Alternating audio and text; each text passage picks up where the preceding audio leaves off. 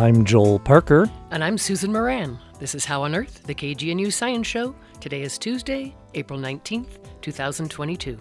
Coming up, with Earth Day approaching, we'll discuss the latest inter- intergovernmental report on climate change and the impacts of government action and lack thereof to reduce carbon emissions.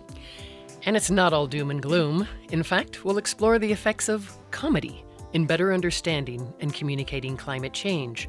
Our guests are professors Max Boykoff and Beth Osnes of CU Boulder and CU undergrad student Henrique Sannibale.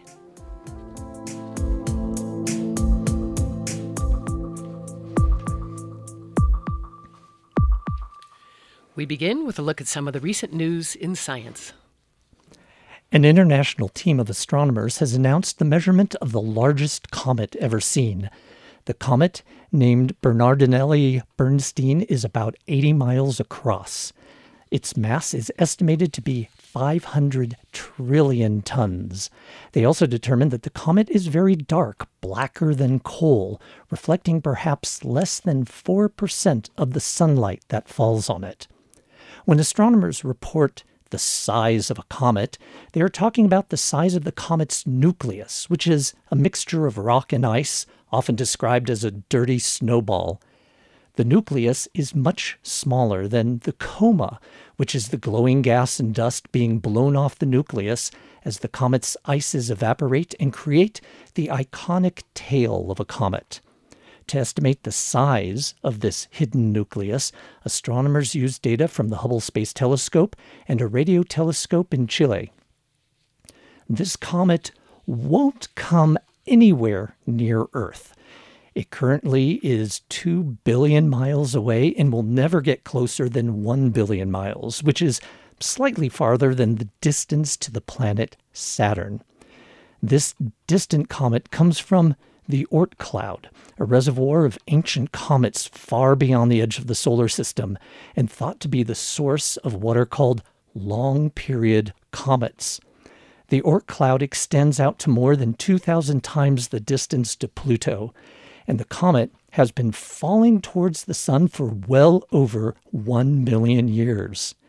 Long period comets like this one are considered to be some of the most pristine leftovers from the formation of the solar system, living most of their lives in cold storage in the Oort cloud. When they sometimes come into the inner solar system, these comets give astronomers a glimpse of the chemical building blocks that formed the solar system four and a half billion years ago. These results were published last week in the Astrophysical Journal Letters. The element phosphorus is vital to life on Earth. It's part of DNA, cells, and bones.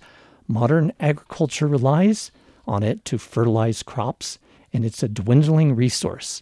KGNU's Benita Lee has more. Phosphorus is mined from limited reserves in the Earth's crust in the form of phosphate rock. Because phosphorus is an element, you can't create it or destroy it, but you can lose it. Phosphorus used for agriculture runs off into rivers. After that, it ends up in the bottom of the ocean where it just sits. In a recent review, scientists at Northern Arizona University said in the past, marine animals such as whales, seabirds, fish, and bears brought phosphorus back onto land. Their bodies, dung, and urine served as nutrient highways.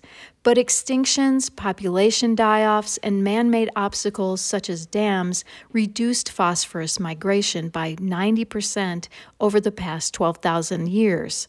This slow but steady shift led to the current phosphorus crisis.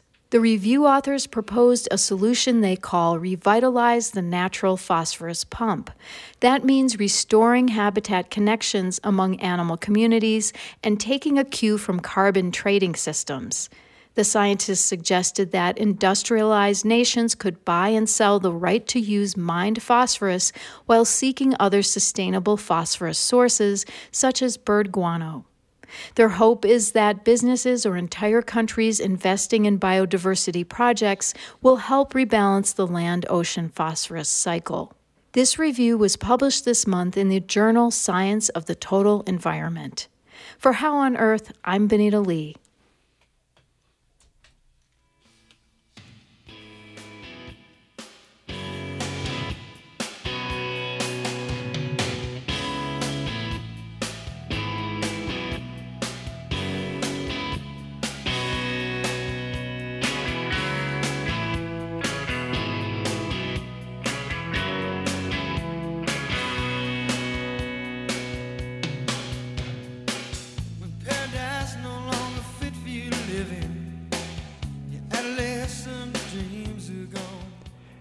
You are listening to KGNU's Science Show, How on Earth. I'm Joel Parker. And I'm Susan Moran. So, as Earth Day approaches, we're taking stock to explore the scientific findings on climate change, including what progress and lack thereof governments, as well as companies, are making in turning their pledges to reduce carbon emissions into real action. We'll also explore what kinds of actions individuals can take and are taking to communicate about and take action to protect our threatened planet, including us humans. It's at once tragic and comic, or at least comedy worthy. On that front, today we have three guests, each approaching the critical questions in a distinct way. In the studio with us, we have Max Boykoff. He's a professor in and currently chair of the Environmental Studies Department at the University of Colorado Boulder. And he's a contributing author of the latest scientific report by the Intergovernmental Panel on Climate Change that was released earlier this month. Welcome to the show, Max. Thanks, Susan. Thanks, Joel. I'm a fan. I appreciate you bringing us in. And also in the studio, we have, we have Enrique Sannibale. He's a third year student at CU Boulder, focusing on environmental studies and business, and recently, comedy. Welcome to KGNU, Enrique. Thank you for having me. I appreciate it. And joining us via phone is Beth Osnes. She's a professor of theater and environmental studies at CU Boulder, and she's co director of Inside the Greenhouse. It's a multidisciplinary project at the university for creative climate communication. Thanks so much for joining us, Beth. Thanks for having me. So let's dive in. I want to start with you, Max Boykoff, and the many hats you're wearing.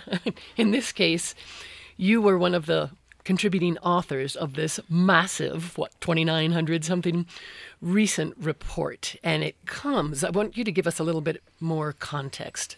This recent report is kind of a subset of larger ones that have been coming at us for many years. Yeah. What, what's the point of them and w- what are they? Sure. We could talk for hours about this, but I'm going to keep it short. Um, so, this is the sixth major report that's come from the United Nations Intergovernmental Panel on Climate Change. And the first report came out in 1990. They come out every six or seven years as uh, we gain a greater understanding on various aspects of our changing climate.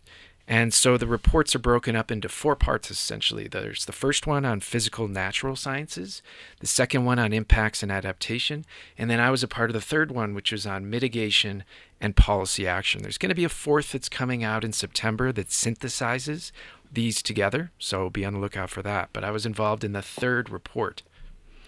And given that these reports have had these subsections, these different categories, what's your sense now being so immersed in it? I mean, are we still pants on fire? We've got a few years before we've got irreversible climate catastrophe, or is there something, well, whether it's hopeful or not, but there's something in particular that stands out about this report? Well, when we wrote up this report, it was it's really bold. Um, we know much more now than we did in 2013, 2014 when the last report came out. We're in the middle of a clean energy revolution, for instance. And so when we're talking about mitigation and policy action, we're in a very different place than we were with the last report. Nonetheless, annual average greenhouse gas emissions over the last 10 years, we know it is the highest in human history. We're not on track to limit warming to the 1.5 degrees Celsius uh, promise from Paris. And so, without uh, rapid and deep emissions cuts across all sectors, it is out of reach. And so, what we have determined through the report is that the flow of finance must increase 300 to 600% more to scale to the action that's needed, calling on private investment.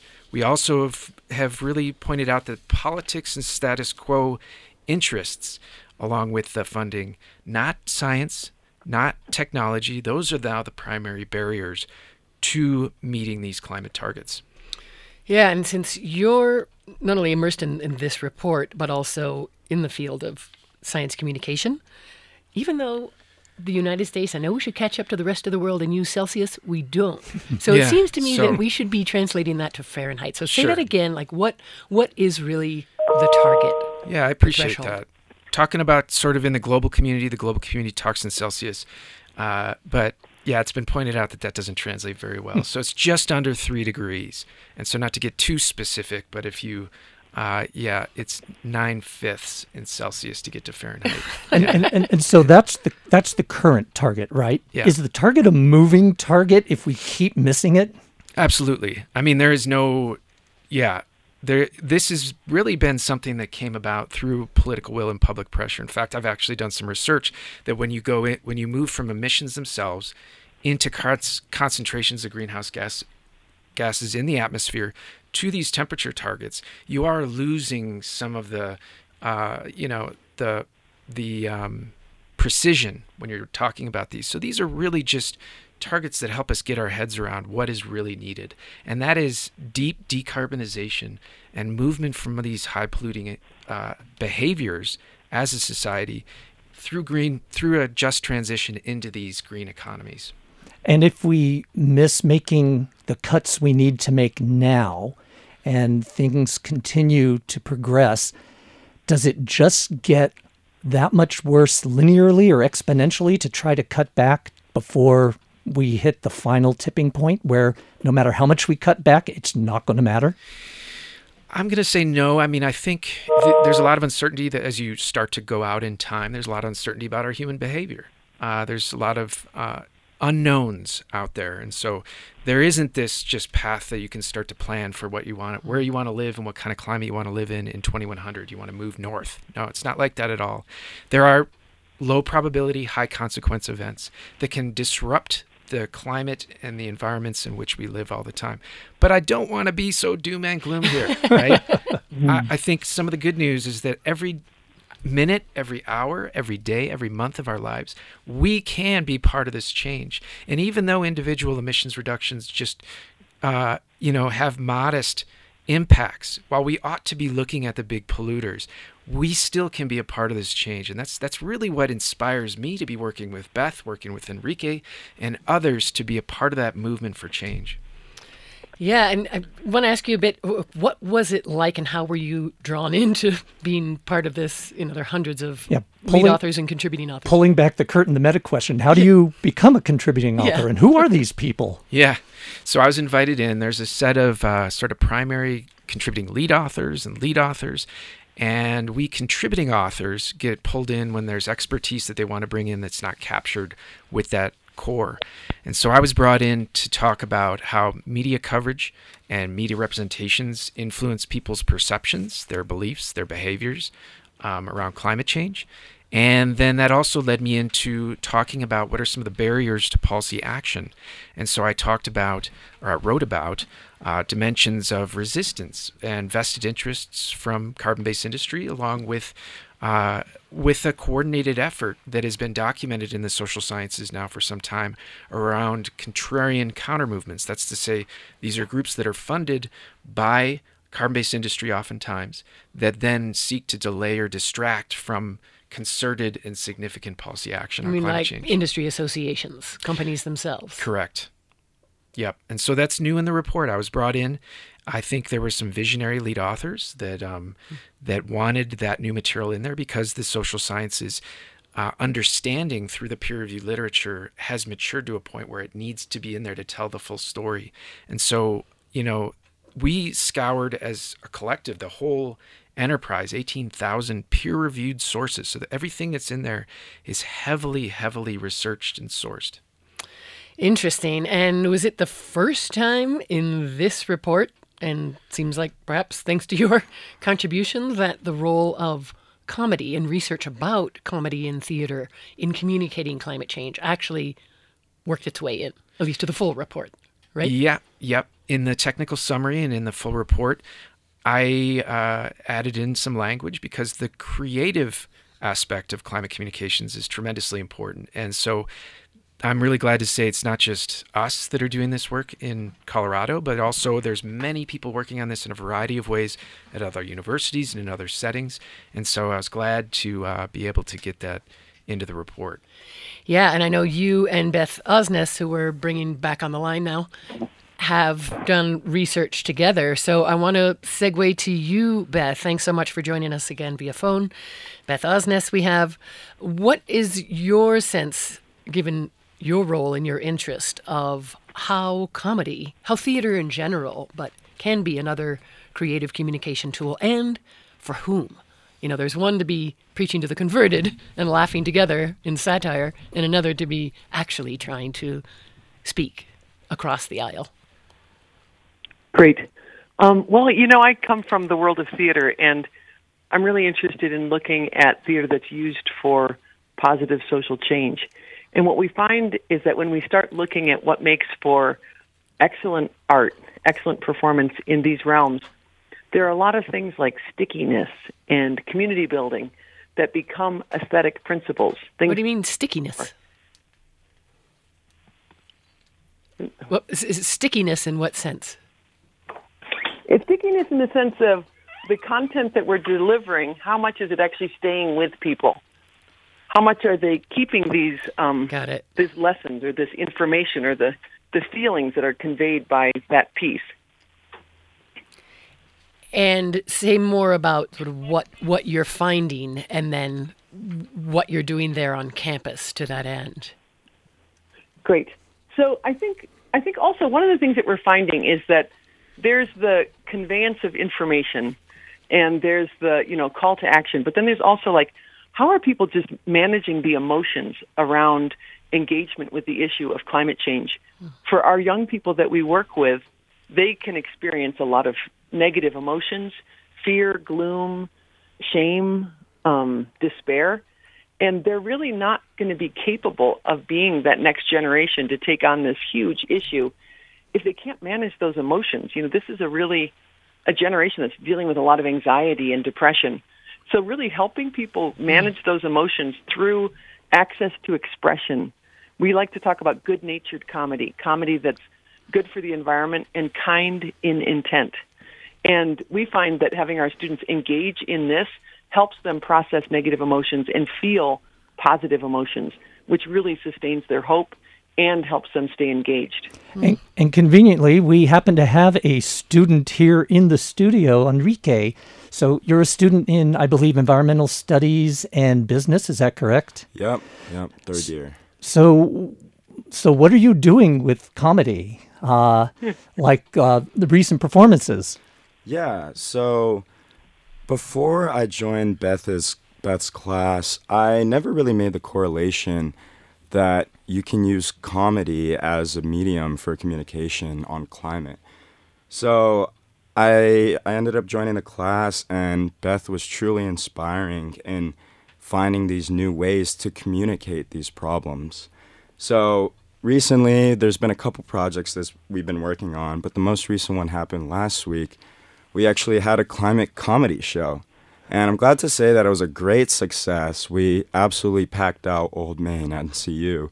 But essentially, we had some stand up performances and we had some skits which talked about some of the solutions that individuals can take to help fight some of these problems. So we had skits talking about vegetarian diets, we had skits talking about fertilizers, and so on, so on. So it was really exciting to be part of this climate comedy show and finding new ways to how to communicate this kind of issues. So, from your experience, or maybe talking to people after the show who saw it, how do you feel that communication went? Did they feel it was too flippant, too much gallows humor, or did it make a connection? I think it worked perfectly. I mean, Beth, like I said, made that connection between comedy and climate, and people really understood that.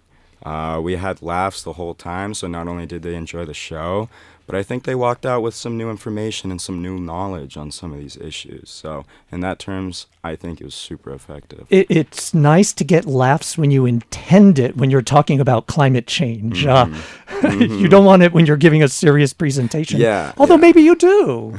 I mean, I mean, Max and Beth, what do you think about interjecting comedy into a real presentation at a professional scientific conference?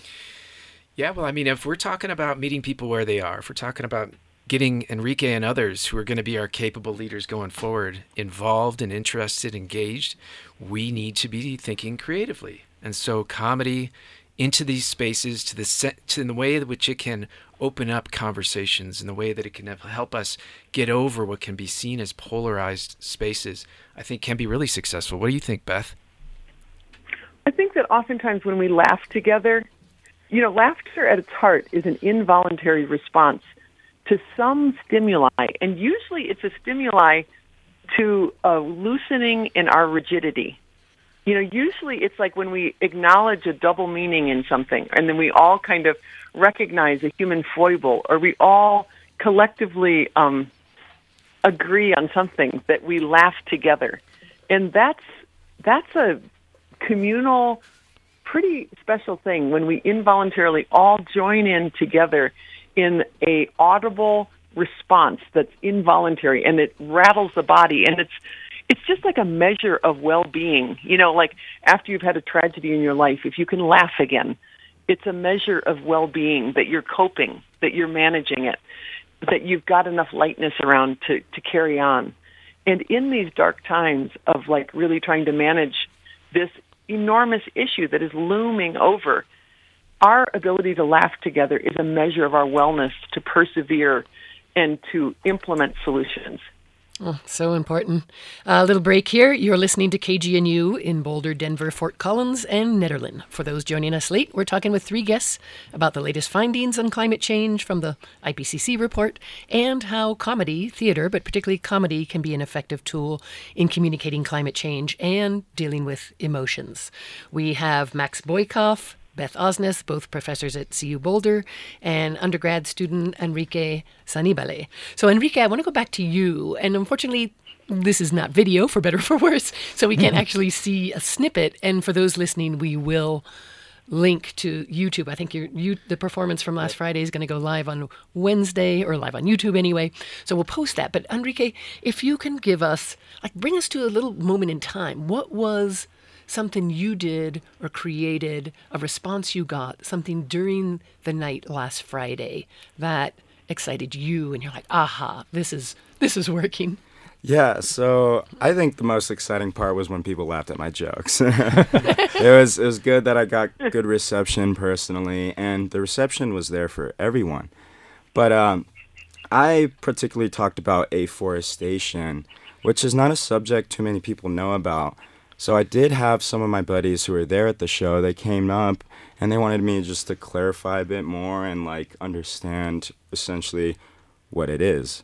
So as in tree planting. Exactly. Afforestation. Exa- afforestation. Essentially just taking plants or fast growing trees to suck up carbon.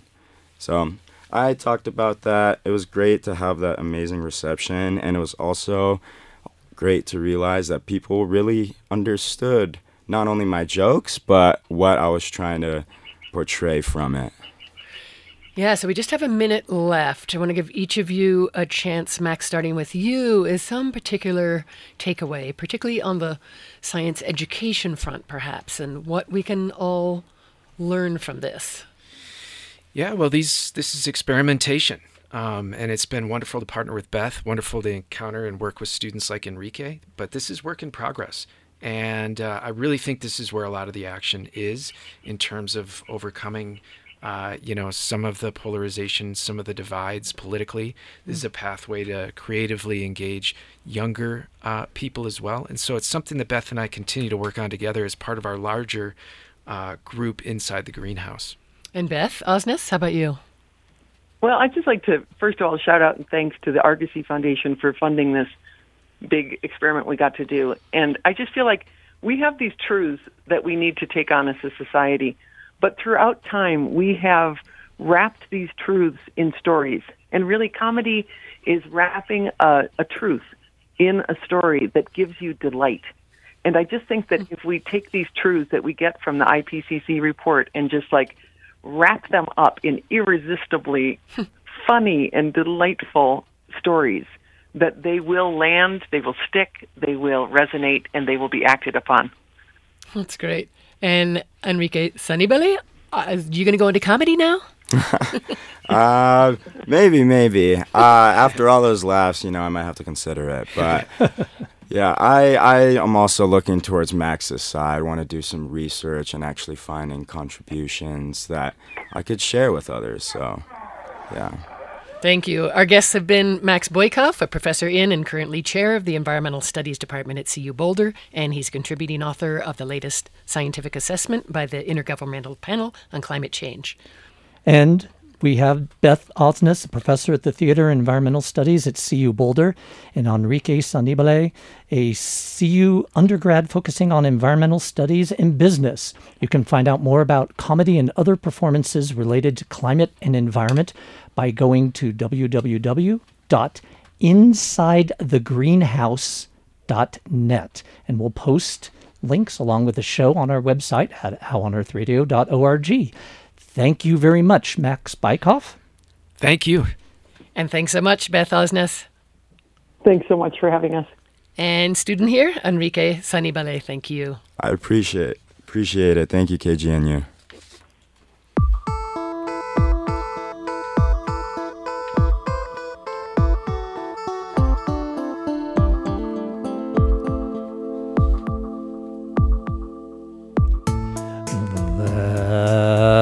All for this edition of How on Earth. Our executive producer is yours truly, Joel Parker. This week's show was produced by me, Susan Moran, and engineered by Joel Parker. Additional contributions from Benita Lee. Our theme music was written and produced by Josh Cutler, and the song Between a Laugh and a Tear was by John Mellencamp. Visit our website at howonearthradio.org to find past episodes, extended interviews, and you can subscribe to our podcast through iTunes and follow us on Facebook and Twitter. Questions or comments, call the KGNU comment line at 303 447 9911. For How on Earth, the KGNU Science Show, I'm Joel Parker. And I'm Susan Moran.